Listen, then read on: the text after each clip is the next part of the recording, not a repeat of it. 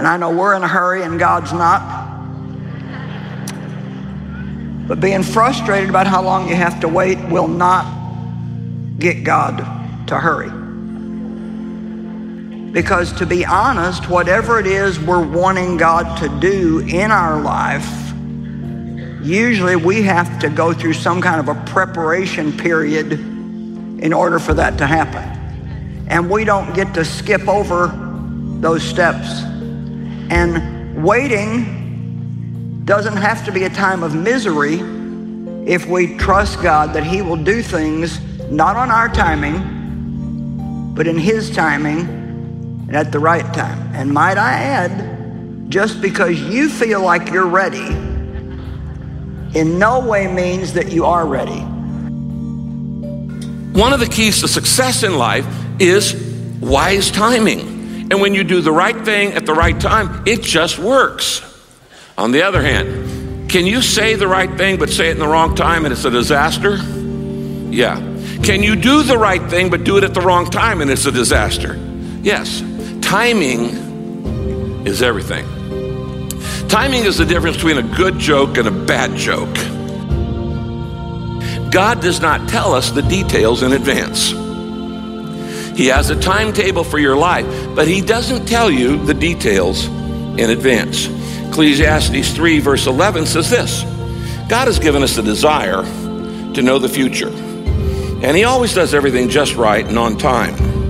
But people can never completely understand what God is doing. Everybody agree with that verse?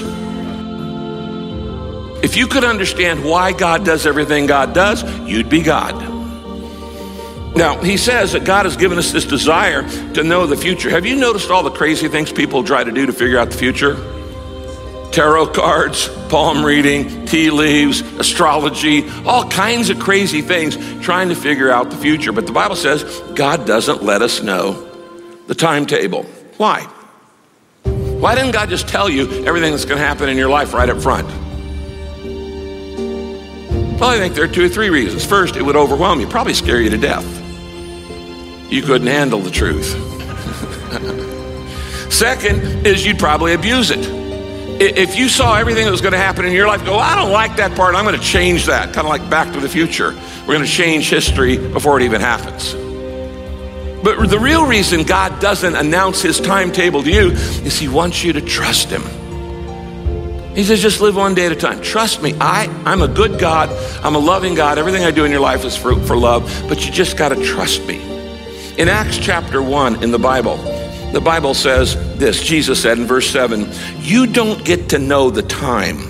Timing is the Father's business. Now, the subtext of that is it's none of your business. So you're just not ever going to know stuff in advance. You don't know what's going to happen tomorrow in your life, much less the rest of your life. God has a timetable for your life, but He doesn't give you the details in advance. Now, here's the third thing we learn, is that God is never in a hurry and He's never late. God is never in a hurry and He's never late. He's always on time. His timing is perfect. Now, the reason for this is because God is on a different wavelength than we are. God has a different view of time because God is timeless. Now, this is kind of hard to understand. God is not bound by time. He's not limited by time. God can be in the past and the present and the future all at the same time. Your view of time, my view of time, happens because we happen to live on a planet called Earth that circles 24 hours. Every 24 hours it rotates, and every 365 days it goes around the sun. So you have marked your life in 24-hour days and 365-day years. If you lived on Mars or Pluto, your time, concept of time would be very, very different.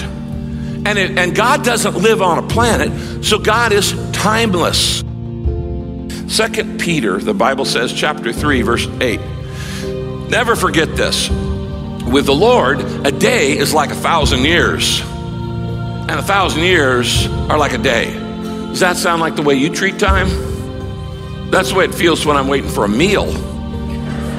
Okay, it feels like 1,000 years sometimes. But no, we don't think in those terms. God's timelessness that I'm talking about has big implications for your life. And another thing I want to mention is when you're praying for other people, God can't override their will just to answer your prayer. Because everybody has a free will. So when you pray for somebody else, you've got to give God time to deal with them. And the best thing to do is just be a good example to them while you're in the process of waiting. You know, everybody waits.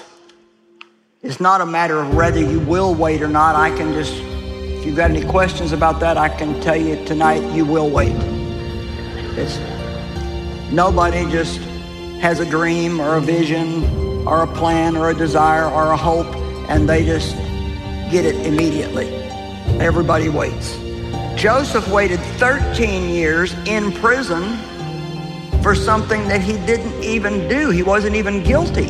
But you know, the interesting thing about Joseph is it appears, I don't know if he ever had a grouchy day, but none of them are listed in the Bible. And it just appears that Joseph had such a great attitude about all these unfair things that happened to him. And the result was that everywhere he went, God gave him favor. When he was in Potiphar's house, he got a little too much favor with Potiphar's wife, and she went after him. And then that favor ended up putting him in prison, but he also got favor in prison. And no matter where he was, he got favor. And see, that can happen to you, and it can happen to me. If we learn to wait with a good attitude. I know that many of you are troubled and maybe frightened, and you're wondering, you know, what's going to happen? Well, none of us know exactly what's going to happen today, tomorrow, or 5 minutes from now. But we do know who God is, and that is very, very important. I meet so many people when they're passing through times of trials in which they're constantly asking themselves this question, what is God doing? What's happening? What is God doing? And it's almost as if they will not have peace unless they can figure out what God's doing. And that's not really the biblical way of approaching a problem. You see, I don't need to know what God is doing in the world if I know who God is. If I know that God is good and faithful and holy and righteous, I know that whatever He's doing, even though it's hidden to me, it will be okay. It will be the best. It will be the good for His people, even in the midst of suffering. You see, we must grow in the knowledge of God. You see, there's something very important. A lot of times when Christians get into trials or difficult circumstances, they immediately run to the Bible and begin spending a lot more time in the Bible than usual. And that's a good thing, but it's not the best thing. You see, in order to prepare for trials, you and I must prepare long before the trial comes.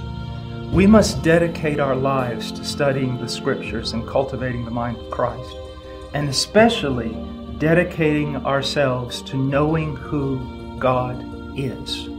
Because in that, we find our strength in the character, the attributes of God.